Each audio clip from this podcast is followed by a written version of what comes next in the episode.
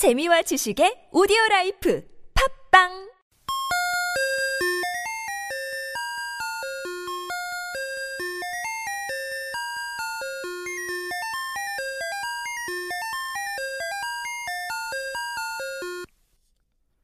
대한민국의 주권은 국민에게 있고 모든 권력은 국민으로부터 나온다.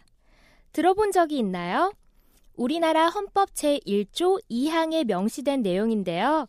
국가의 주인은 국민이라는 생각이 반영된 것이랍니다. 국민 주권 사상이라고도 하죠. 너무도 당연하게 생각하는 이런 내용들이 처음부터 법에 반영됐던 것은 아니에요. 법은 원래부터 있었던 것이 아니라 사람들이 만든 것이거든요. 또 끊임없이 변화해 왔고요. 변화해온 법 속에서 우리는 사람들의 생각을 엿볼 수도 있고 우리가 지켜야 할 가치도 찾을 수 있습니다. 국가의 권력은 국민이 아니라 왕이나 귀족들에게 있다는 생각이 일반적이던 시대가 있었습니다.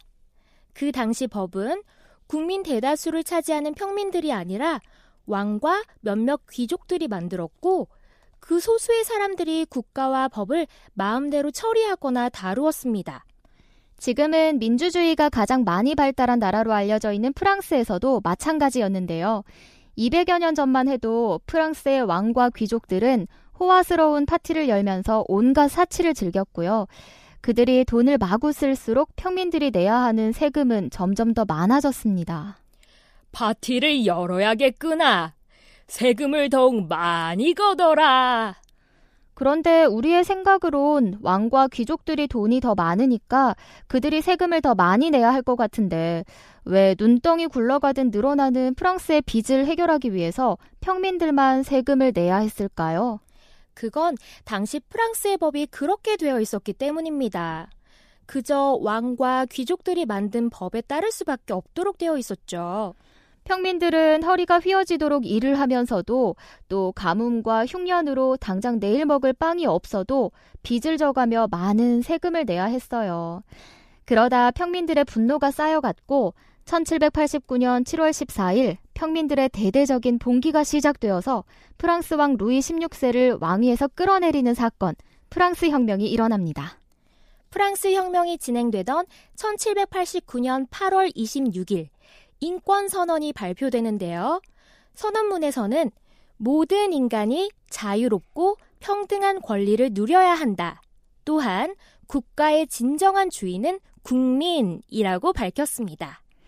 이때부터 평민들은 더 이상 왕과 귀족들이 만든 법을 따르지 않았습니다.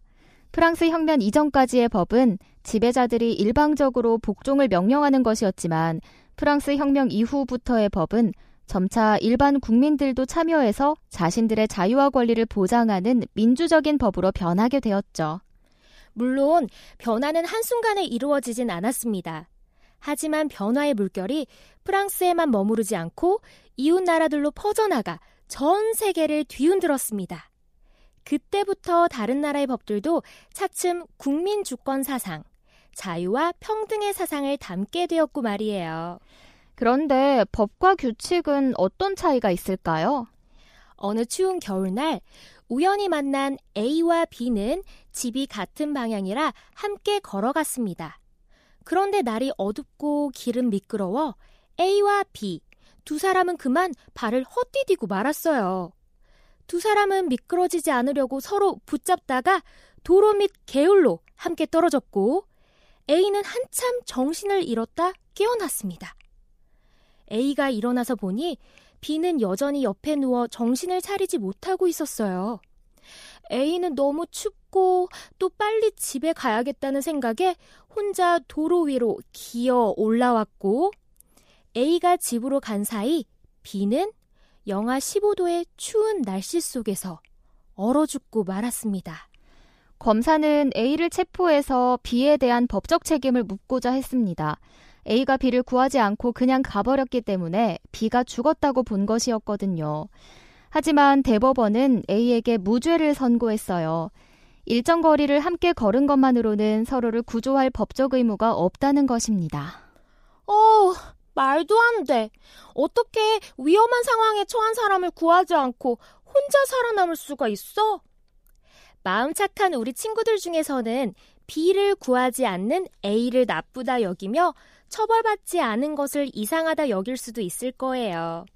하지만 이런 상황에서 A에게 법적 의무를 부과하는 법은 없었기 때문에 처벌할 수는 없는 것이라고 합니다. 바로 여기서 법과 규칙과의 차이를 알 수 있는데요. 법이 다른 규칙들과 다른 점은 강제성을 가진다는 것입니다. 국가는 국민들에게 형벌을 내릴 수도 있고 세금을 부과할 수도 있으며 재산을 강제로 빼앗아서 빚을 갚게 할 수도 있습니다. 국가가 가진 이런 강제 수단을 통해서 국민들이 지키지 않을 수 없게 만든 규칙이 바로 법이죠. 그런데 국민들에게 강제 수단을 행사할 수 있는 국가가 그 힘을 마음대로 쓰면 위험하겠죠? 그래서 하나하나 근거를 정해놓고 그 경우에만 힘을 행사할 수 있도록 하는데요.